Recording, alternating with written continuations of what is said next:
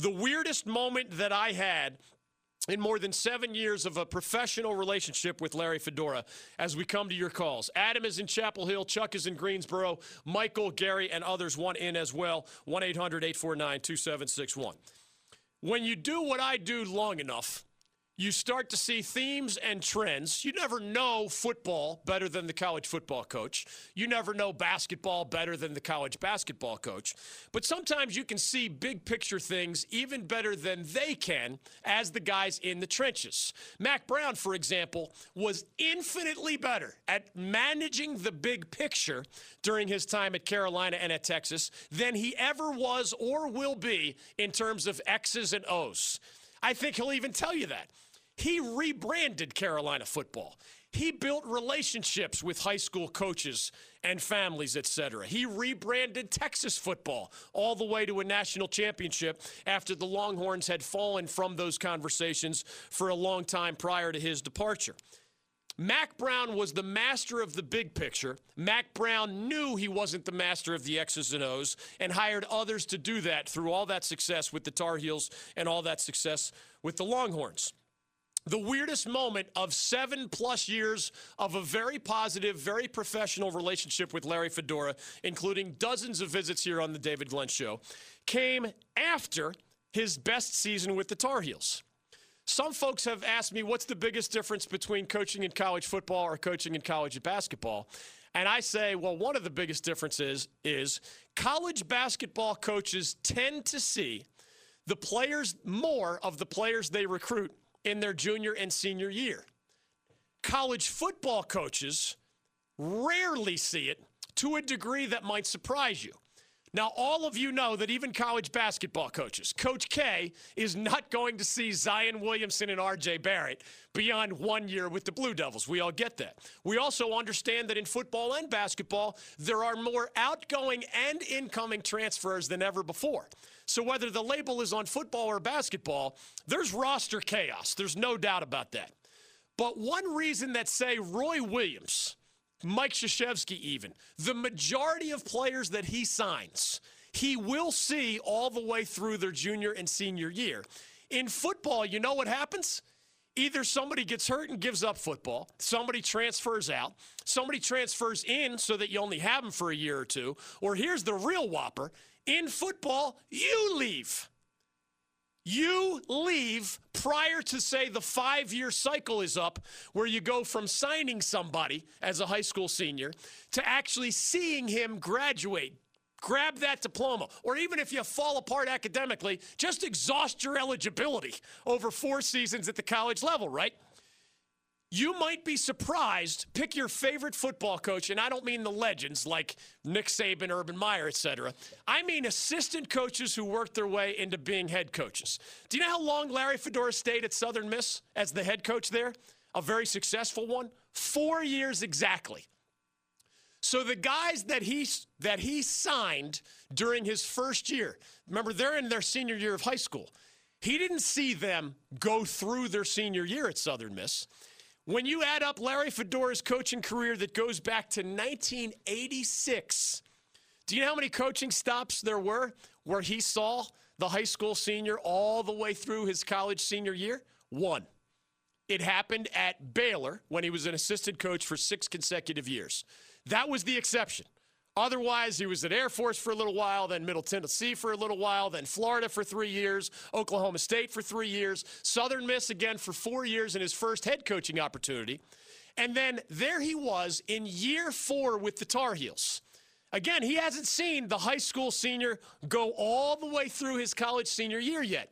This is a relatively new experience for a lot of college football coaches, and I have always wondered deep in, down inside given the nomadic nature of you as a college football coach, most of you, certainly as an assistant, but to a degree, even as a head coach, how do you really, really empty the effort bucket as a recruiter when, no exaggeration, nine times out of 10, you don't see the recruits that you do sign through their senior year of college. You're off to your next job. You're off to be a head coach if you're an assistant coach. You're off to the bigger job if you're a successful head coach. So there's Larry Fedora in his fourth year as the head coach of the Tar Heels. It was 2015. four years as the head coach at Southern Miss. His last year, they went 12 and 2. He had conquered all that there was to be conquered there, right? He took Southern Miss to a national top 25 finish. They even won their bowl game that year 12 wins and two losses at Southern Miss. So he inherited a program that was seven wins. And by year four, 12 and 2, he didn't have to answer the next question.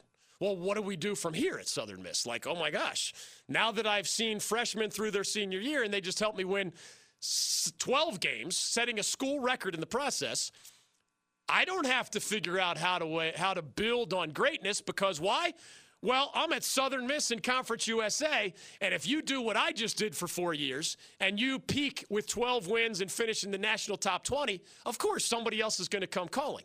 That somebody else was the University of North Carolina. He never had to answer what's next at Southern Miss. He never had to answer what happens in year five or six or seven at any of his coaching stops. Again, with that one exception as a really young guy at Baylor.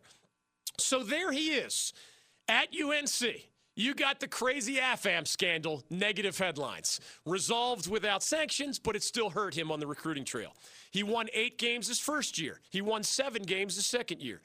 He won six games in the regular season and made another bowl in his third year, lost the bowl to finish six and seven. So there he is in year four. Remember, peaked in his fourth year. Sign of any great coach. You're building towards something good, right? First or second year, you might struggle. Look at David Cutcliffe at Duke in his latter years compared to the very beginning at Duke. Look at Dave Clawson more recently at Wake, three straight bowls, compared to his first couple of years there. Great coaches tend to build, right? Over time with their recruits. By three and four years, you have more of your own guys there. And Larry Fedora was sitting pretty. Year four at Southern Miss, his blueprint was working 12 wins, top 20 in the national polls. Year four at Carolina, the blueprint was working again. School record 11 wins, 8 and 0 in conference play for the first time probably since Charlie Choo Choo Justice was running around. Only a slight exaggeration. They go to another bowl game. They finish in the national top 15. Larry Fedora is a guest on the David Glenn show in the aftermath of one of the great seasons in modern Carolina football history. And I ask him live on the air, Coach, You've led a somewhat nomadic existence as an assistant coach. You've been a lot of places. You haven't signed many high school seniors that you ended up seeing graduate as college seniors. You were only at Southern Miss for four years as a head coach, so you didn't have to ask what's next with the Southern Miss program. What's next now that you have the Tar Heels peaking? You only lost a one possession game to Clemson in the ACC title game. You just finished number 15 in the national polls. Tar Heels hadn't been that high maybe since Mack Brown left town for the Texas job in the late 1980s. So almost 20 years, Larry Fedora had the Tar Heels peaking, and again, it was year four. And I will never forget, I filed it away in the moment, not sure if it would ever matter. His answer live on our statewide program was DG, that's a really good question. Nobody's ever asked me that before. And to be honest, I've never thought about that before. And again, I will never claim, as the old saying goes, coaches have forgotten more about their sport than I will know. But if you're around stuff long enough, you can see the forest for the trees sometimes better than even a coach can. And to me, it was a massive nuclear alert red flag that Larry Fedora said, that's a great question. I've never been asked that before, and to be honest, I've never thought about that before. And and and to be clear, that's a totally different type of DG. That's a great question than I would say we normally get. For instance, I was I was cutting up some audio from uh, recent visits with Mike Krzyzewski, Roy Williams, Jeff Capel uh, from ACC Operation Basketball over the weekend. Yeah. I was I was doing this, and I just happened to think of it because each one of those coaches gave you a "That's a great question." In K's case, he actually thanked you for asking one that of the questions. That was pretty cool. The which... whole Coach K asks questions on his radio show, and trust me, he doesn't suffer fools well. So when he said, "Not only is that a great question, DG, I thank you for asking it." I mean, that's a yeah. that's it, that's a, a, compliment from a Hall of Famer who also knows what it's like to be a radio host. Sure. So that's as high as the compliments get. And yeah, it, I felt like it was a compliment from Larry Fedora. Hopefully, you're building a montage of, hey, DG, that's a really good question. Dabo has given us a few of those over the years. Yeah. He joins us again live in about 60 minutes. So it was fun to hear Larry Fedora say, you know, that's a really good question. It was alarming, and I got emails from Carolina fans about it that day, three years ago. What do you mean you've never thought of that before? And if you think about it, I don't mean for PR reasons. I don't mean to pacify the fan base or your athletic director or anything else. I mean logically. When you get where you want to go, in the in in climbing the mountain, there's nowhere higher to go, right?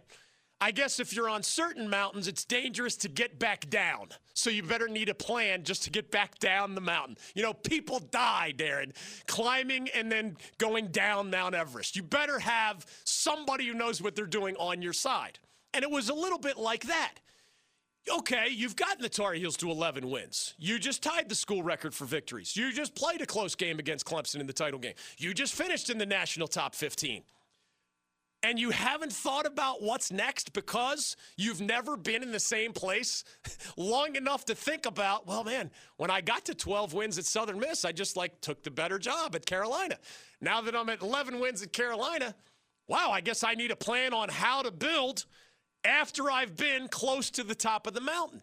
And he was being genuine. This is a guy who's the son of a barber. He is not a PR guy. Heck, in fact, y'all know he stepped in PR doo doo with his comments about CTE and its place in football, and there was a little bit of denialism in there, and it just didn't come out the right way, and he was in all the wrong headlines for that one. Then he also talked about football and its changing rules being attached to the decline of American culture and society, and he stepped in another pile with that weird stuff.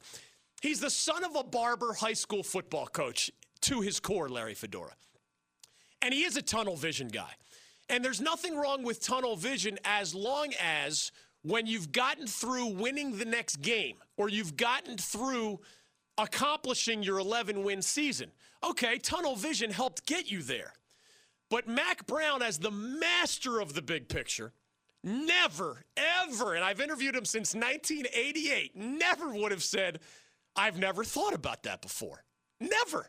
It would be, well, now that the Tar Heels have branded themselves as an 11 and win team, now that they just had their first 8 0 season in conference play, shouldn't that help with in state recruiting and out of state recruiting?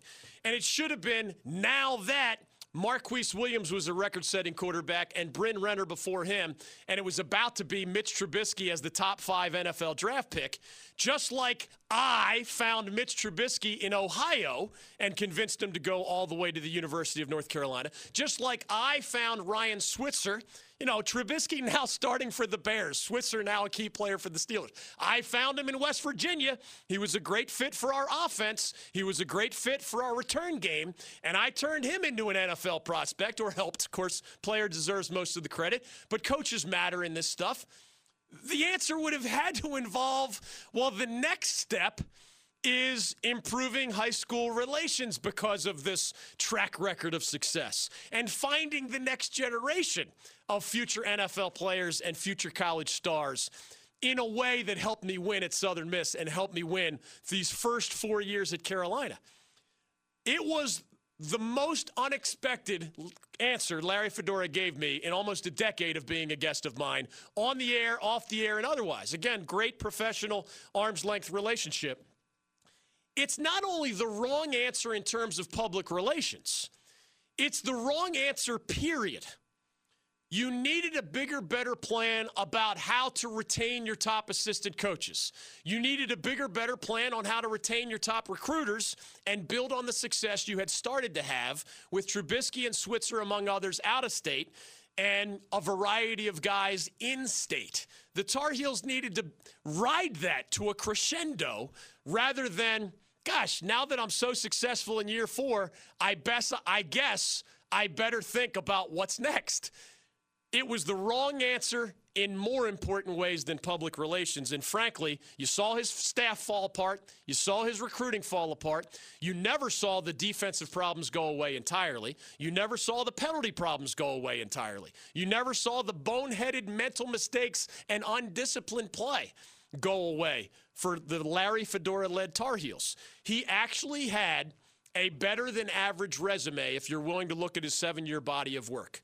When you're four years into that and you've climbed maybe not to the top of Mount Everest, he didn't win the ACC title or a national championship, but you've taken Carolina as far as it's gone for a long time. And it's been forever for you as a football coach that you stayed in the same place for more than four years in a row. You have to have the bigger picture in mind. Larry Fedora clearly didn't. And three years, three years, what have you done for me lately? Three years after tying the school record for wins, he's out of a job. And if you needed to trace it to a moment as I recollect it, it was that answer to that question. Credit to him for being honest. He's an honest guy. He probably gets in trouble for his honesty, like many of us do. Admitting, DG, I've never thought of that before. That's a great question. I'm not sure what the blueprint is for how to build on the great season because I've never been anywhere longer than four years in a row. It's an honest answer. It's also the wrong answer. And three years later, we have all the evidence we could possibly need that he was severely lacking when it came to how to build on 11 and 3 and a top 15 finish in 2015.